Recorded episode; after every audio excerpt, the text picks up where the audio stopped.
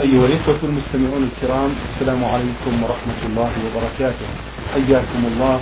إلى لقاء طيب مبارك من برنامج نور على الدرب ضيف اللقاء هو سماحة الشيخ عبد العزيز بن عبد الله بن باز المفتي العام للمملكة العربية السعودية ورئيس هيئة كبار العلماء. مع مطلع هذا اللقاء نرحب بسماحة الشيخ فأهلا ومرحبا سماحة الشيخ. حياكم الله وبارك فيكم.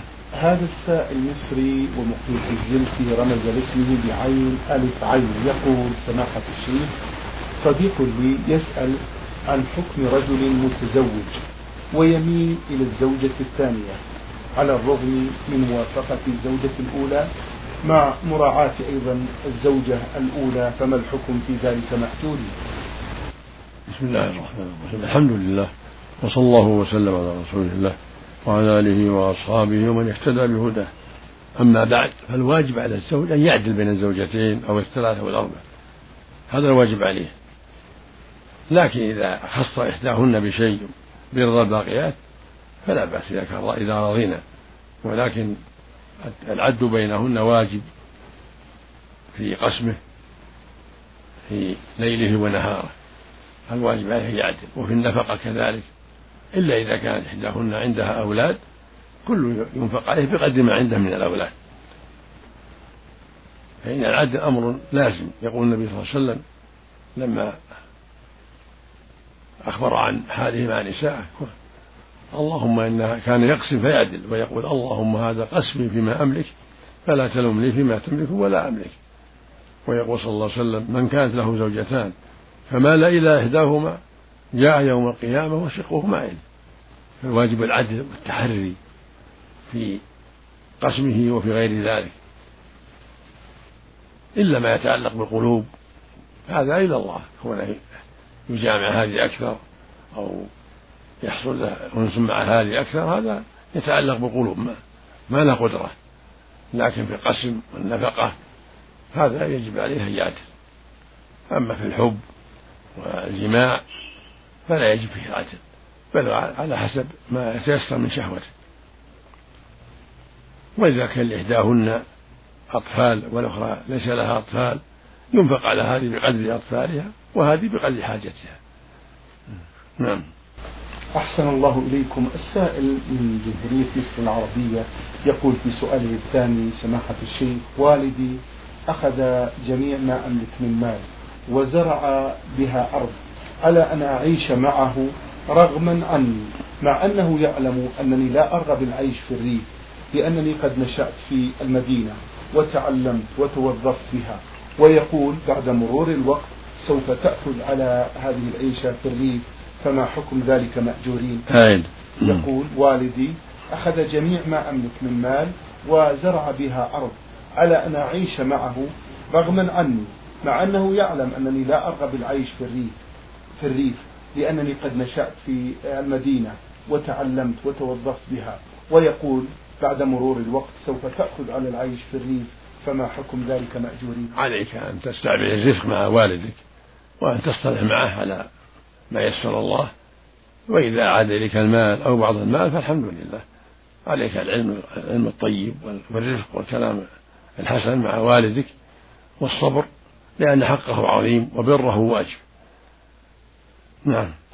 يقول في آخر أسئلته زوجتي موظفة هل من حقي أن آخذ من راتبها إذا إذا كنت في حاجة إليه أو جزء منه وإذا كنت غير مستفيد من راتبها هل أجعلها لا تعمل وتجلس في البيت؟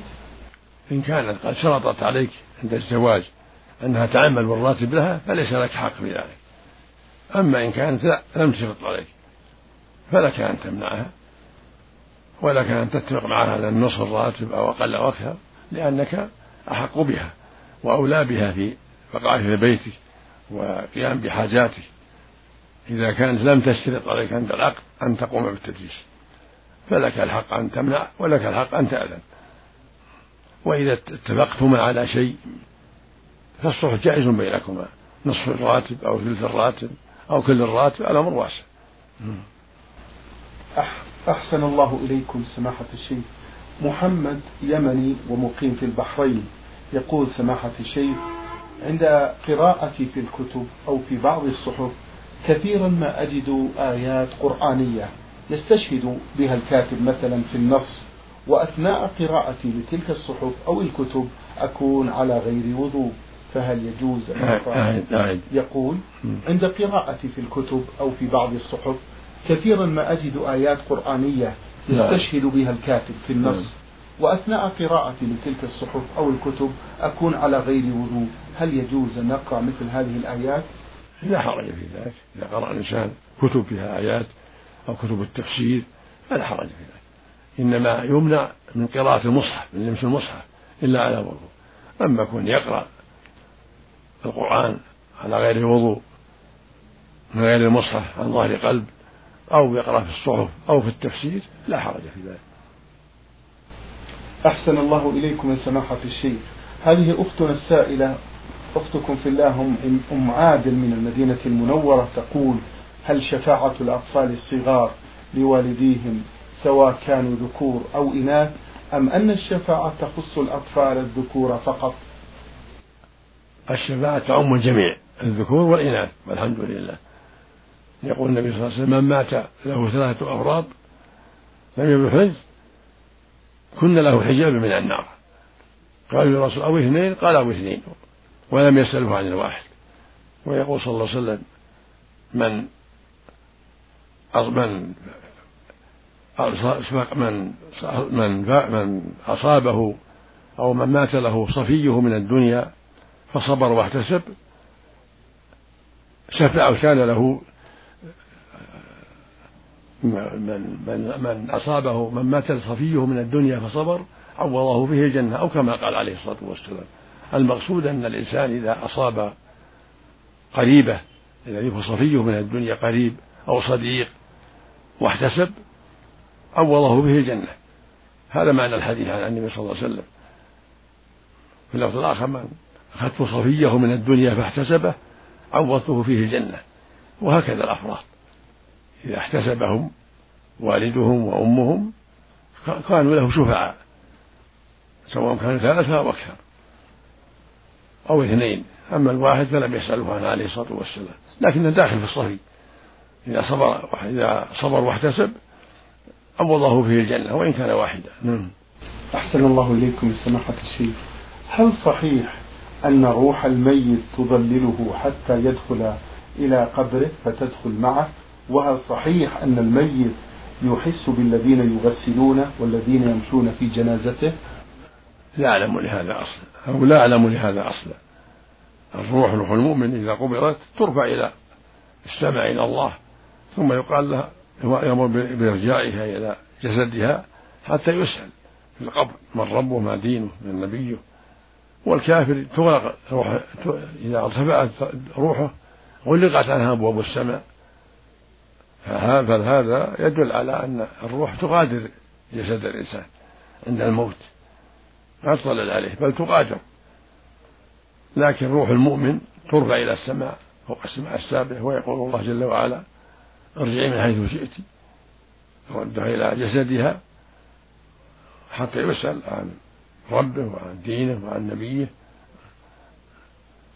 والكافر تحج تحج تغلق عنها أبواب السماء وتطرح طرحا نسأل الله السلامة. نعم.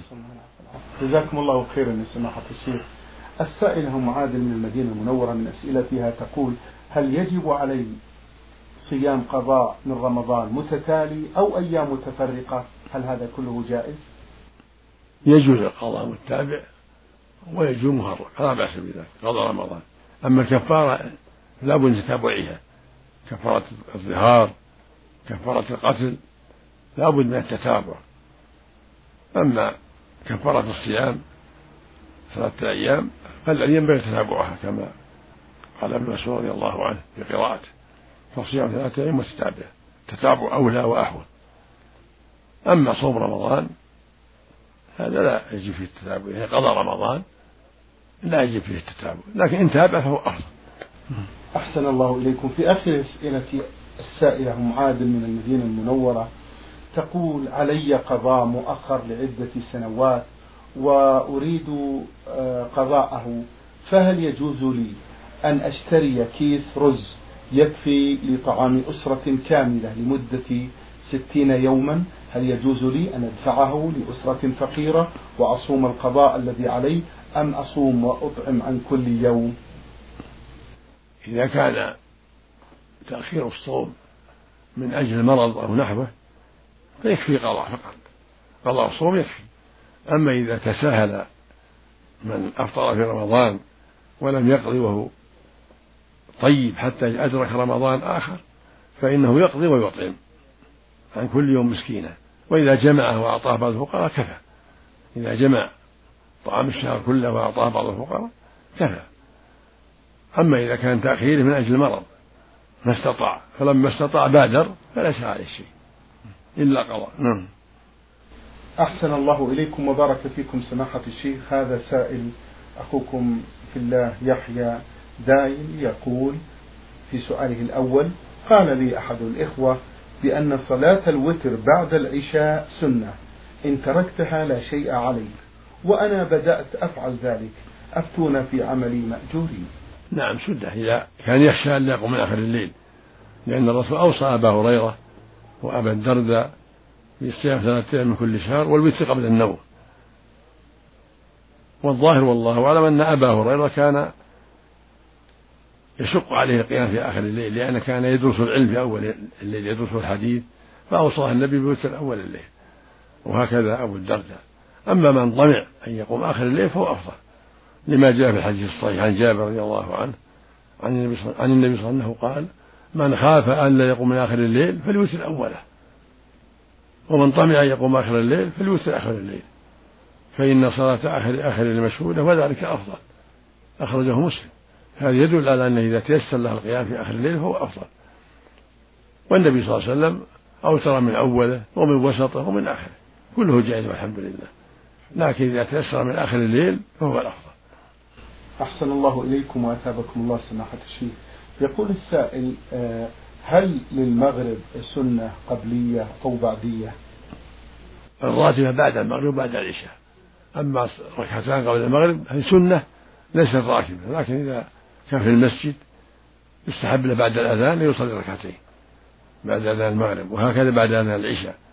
لقوله صلى الله عليه وسلم بين كل أذان صلاة بين كل أذانين صلاة بين كل أذان وقال في ثلاث من شاء. فيستحب أن يصلي ركعتين بعد الأذان أذان المغرب والعشاء لهذا الحديث. وحديث آخر صلوا قبل المغرب صلوا قبل المغرب. ثم قال في الثالث لمن شاء. فدل ذلك على أنهما مستحبتان وليست واجب وليستا واجبتين. نعم. هذا سائل البرنامج السائلة ألف عين من حائل لها مجموعة من الأسئلة. وكتبت هذه الأسئلة بأسلوبها الخاص تقول سماحة الشيخ إذا سهيت في صلاتي مرتين فهل يكفي سجود سهو واحد أم يجب علي إعادة الصلاة؟ إذا سهى الإنسان في الصلاة سهوان أو كفى سجود واحد سجدتان للسهو فلو سهى وقام عن الشهد الأول في الرباعية أو الثلاثية وسهى فجلس قبل التمام أو زاد ركعة يكفي سجود واحد. سجدتان للسهو سجدتان للسهو ولو تعدد السهو. سجدتان كافيتان نعم. أحسن الله إليكم وبارك فيكم سماحة الشيخ. تقول السائلة عندما أصلي وأنا أسمع صراخ الأطفال والإزعاج أضع أصابعي في أذاني وأكمل صلاتي فهل هذا يجوز؟ تركها أولى تضع يديها على صدرها هذا السنة. وإن شق عليها ذلك وخافت ألا تكمل الصلاة وألا تتقنها قطعتها حتى تهدئ الصبيان ثم تعود إلى الصلاة من أولها. أما إذا استطاعت أن تكملها بهدوء كملتها من غير حاجة إلى وضع إصبعها في أذنيها بل تضع يديها على صدرها والحمد لله. نعم. أحسن الله إليكم سماحة الشيخ. إذا نزل الدم تقول السائلة من الفم أو الأنف فهل تبطل الصلاة وهل يبطل الصيام والوضوء؟ إذا نزل. إذا نزل الدم من الفم أو الأنف فهل يبطل الصيام والوضوء والصلاة؟ إن كان شيء يسير يعفى عنه ولا تبطل الصلاة ولا الوضوء. شيء يخرج من الأنف قليل أو من الأسنان أو من اللثة أو من الحلق شيء يسير يعفى عنه أما إذا كان كثير عرفا تبطل الصلاة. هو الإنسان يتوضأ من هذا الشيء ثم يعيد الصلاة إذا كانت فريضة. نعم. أما الشيء اليسير يعفى عنه سبحانه نعم. جزاكم الله عنا وعن المسلمين خير الجزاء. سماحة الشيخ هذه السائلة من أسئلتها هذا السؤال تقول بأنها تعاني من الوسواس حيث أنني تقول عندما أذكر الله أو أسبح أظل أعيد وأعيد حتى أبكي. فما العلاج في نظركم في ذلك؟ التعوذ بالله من الشيطان.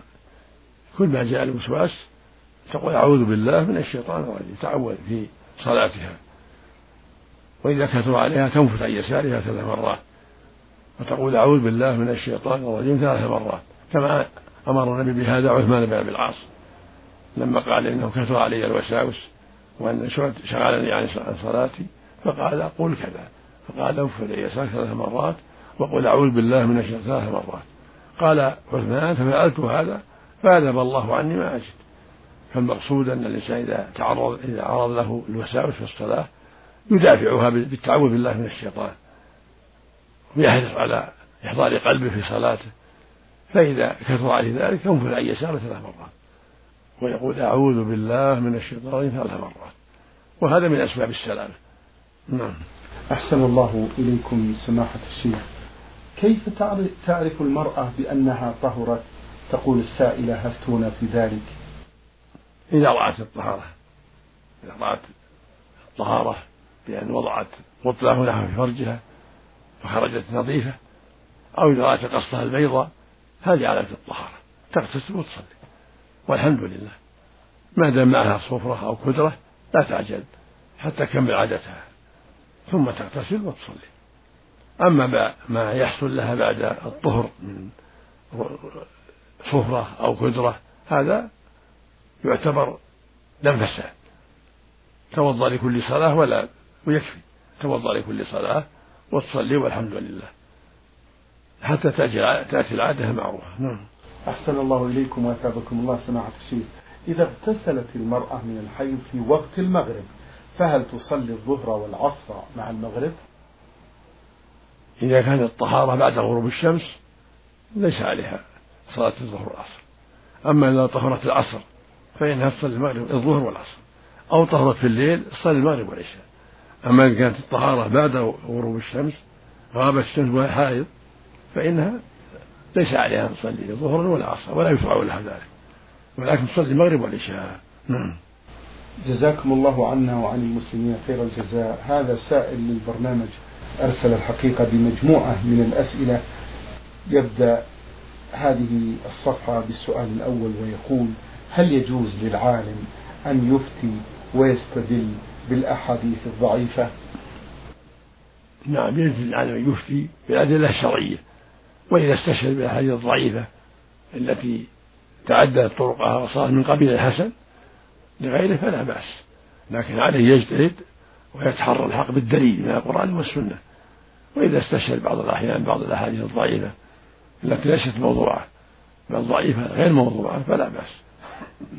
يقول الحافظ العراقي رحمه الله في ألفيته وسهلوا يعني أهل العلم أهل الحديث وسهلوا في غير موضوع رووا من غير تبيين لضعف ورعوا بيانه في الحكم والعقائد عن ابن مهدي وغير واحد.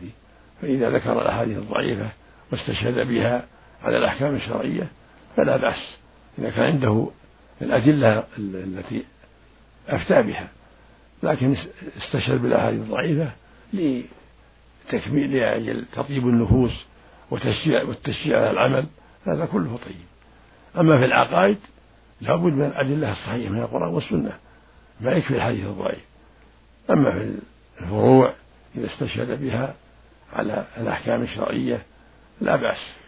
لكن لا يثبت الحكم إلا بالدليل الشرعي إما بحسن إما حديث صحيح أو حسن سواء لذاته أو لغيره. نعم. أحسن الله إليكم. السائل ألف راء سين عين من اليمن يقول هل تجوز الزيادة عن ثمان ركعات في صلاة التراويح؟ وإن كانت تجوز فما أقصى عدد لها؟ الرسول عليه السلام لم يشترط عددا معينا بل قال صلاة الليل مثنى مثنى فإذا خشي أحدهم الصبح صلى ركعة واحدة توتر له ما قد صلى. فليس في هذا حد محدود. فإذا أوتر بتسع أو بخمس أو بسبع أو, أو بأكثر لكن الأفضل إحدى عشرة أو ثلاثة عشرة لأن هذا هو الغالب من فعل النبي صلى الله عليه وسلم. ولو أوتر بثلاثة وعشرين أو بأكثر من هذا فلا بأس. لكن الأفضل إحدى عشرة أو ثلاثة عشرة. يسلم من كل اثنتين لأن هذا هو الغالب من فعل النبي عليه الصلاة والسلام. جزاكم الله خيرا سماحة الشيخ. السائل يقول إمام المسجد الذي يصلي بنا يقنت في معظم الأحيان في صلاة الصبح ونادرا ما يتركه. علما بأننا نصلي خلفه. هل للمأموم أن يرفع يديه خلف هذا؟ إذا قنت لا بأس أن تقرص معه. لكن الأفضل أن يدع ذلك السنة ألا يقرأ في الفجر إلا في الوتر فقط. إلا في النوازل. إذا نازل بالمسلمين حرب عدو. يدعو في في صلاته. بعد الركوع يرفع يديه ويدعو يقنت في النوازل كما كان النبي يفعل في الصبح وغيرها. أما اعتياد القنوت في الصبح دائما فهذا خلاف السنة الصواب تركه. لكن لو صليت مع إمام يقنت فلا بأس أن أن تقنت أن تؤمن على دعاه وأن ترفع يديك نعم. أحسن الله إليكم سماحة الشيخ وأثابكم الله. هل يخطب الإمام خطبة أم خطبتين يوم العيد؟ وماذا يجب أن تشتمل عليه هذه الخطبة خطبة العيد سماحة الشيخ؟ العيد كالجمعة يخطب خطبتين يفصل بينهم بجلوس يعظ الناس فيهما ويذكر ويذكرهم ويذكر ما يتعلق بالعيد عيد النحر وعيد الفطر. يذكرهم ويذكر ما عيد الفطر من شكر الله على نعمه نعمة صيام رمضان. ويحثهم على الاستقامة على طاعة الله وأن يستمر أن يستمروا على الخير وأن لا يرجعوا إلى معاصيهم بعد رمضان وأن يستقيموا على التوبة ويحثهم على أنواع الذكر والخير والعبادة والطاعة وأنواع العبادات والصدقات والمسارعة إلى الخيرات والأمر بالمعروف يحثهم على كل خير في في صلاة عيد الفطر ويبين لهم حكم زكاة الفطر أما في صلاة عيد النحر فيحثهم على ما شرع الله من الضحايا والتكبير والذكر أيام التشريق ويحذرهم من الصيام لأنها أيام أكل وشرب ليست أيام صيام إلا من لم يجد الهدي في من الحجاج المتمتعين فله أن يصومها بدلا من الهدي إذا عجز أيام التشريق خاصة. ويبين لهم ما شرع الله من التكبير فيها والذكر ونحر الهدايا والضحايا. ويوصيهم بتقوى الله وطاعة الله والأعمال الصالحة ويحذرهم من المعاصي مثل ما فعل في في خطبة عيد الفطر. نعم. جزاكم الله خيرا سماحة الشيخ وبارك الله فيكم. هل الدعاء وارد في خطبة الجمعة أي في نهايتها؟ وهل للمأموم أو المستمع أن يقول آمين سواء كان ذلك سرا أم بصوت مرتفع؟ النبي كان يدعو في خطبه إذا دعا الإمام أمن المأموم بينه وبين نفسه. دعاء تامين بنفسه يعني بينه وبين نفسه لا يجهر. نعم. جزاكم الله خيرا يا سماحة الشيخ. هذا سائل للبرنامج يقول من هم الذين يدخلون الجنة بغير حساب؟ هل الذين هم لا يرقون ولا يسترقون؟ يدخلون الجنة. أرجو التوضيح في ذلك مأجورين. من استقام على دينه وأدى ما فرض الله عليه وترك ما حرم الله عليه دخل بغير حساب ولا عذاب. ومنهم السبعون ألف الذين لا يسترقون ولا يكتبون ولا يتطيرون وعلى ربهم يتوكلون. تركوا الطيرة لأنها محرمة وتركوا الكي والاسترقاء استحبابا لأن الرسول ذكر أنها من صفات للسبعين ألف فإذا ترك الكي واستعمل دواء آخر فلا بأس. النبي عليه الصلاة والسلام قال الشفاء في ثلاث كية نار وشرطة محجم وشربة عسل وما أحب أن أكتب وقد كوى بعض أصحابه. فإذا ترك الكي فهذا أفضل. إذا تيسر دواء آخر وإلا فلا بأس بالكي ولا يمنعه ذلك من كونه من السبعين. لأن السبعين هم من استقاموا على دين الله وتركوا محارم الله وأدوا ما أوجب الله ومن صفاتهم الطيبة عدم الاسترقاء ولكن الاسترقاء لا يمنع من كونه من السبعين والاسترقاء طلب الرقية. وإذا دعت الحاجة إلى هذا فلا بأس. النبي صلى الله عليه وسلم أمر عائشة أن تسترقي وأمر أولاد جعفر أن تسترقي لأولادها فلا حرج في ذلك. وإذا دعت الحاجة الكي فلا بأس أن يكتوي.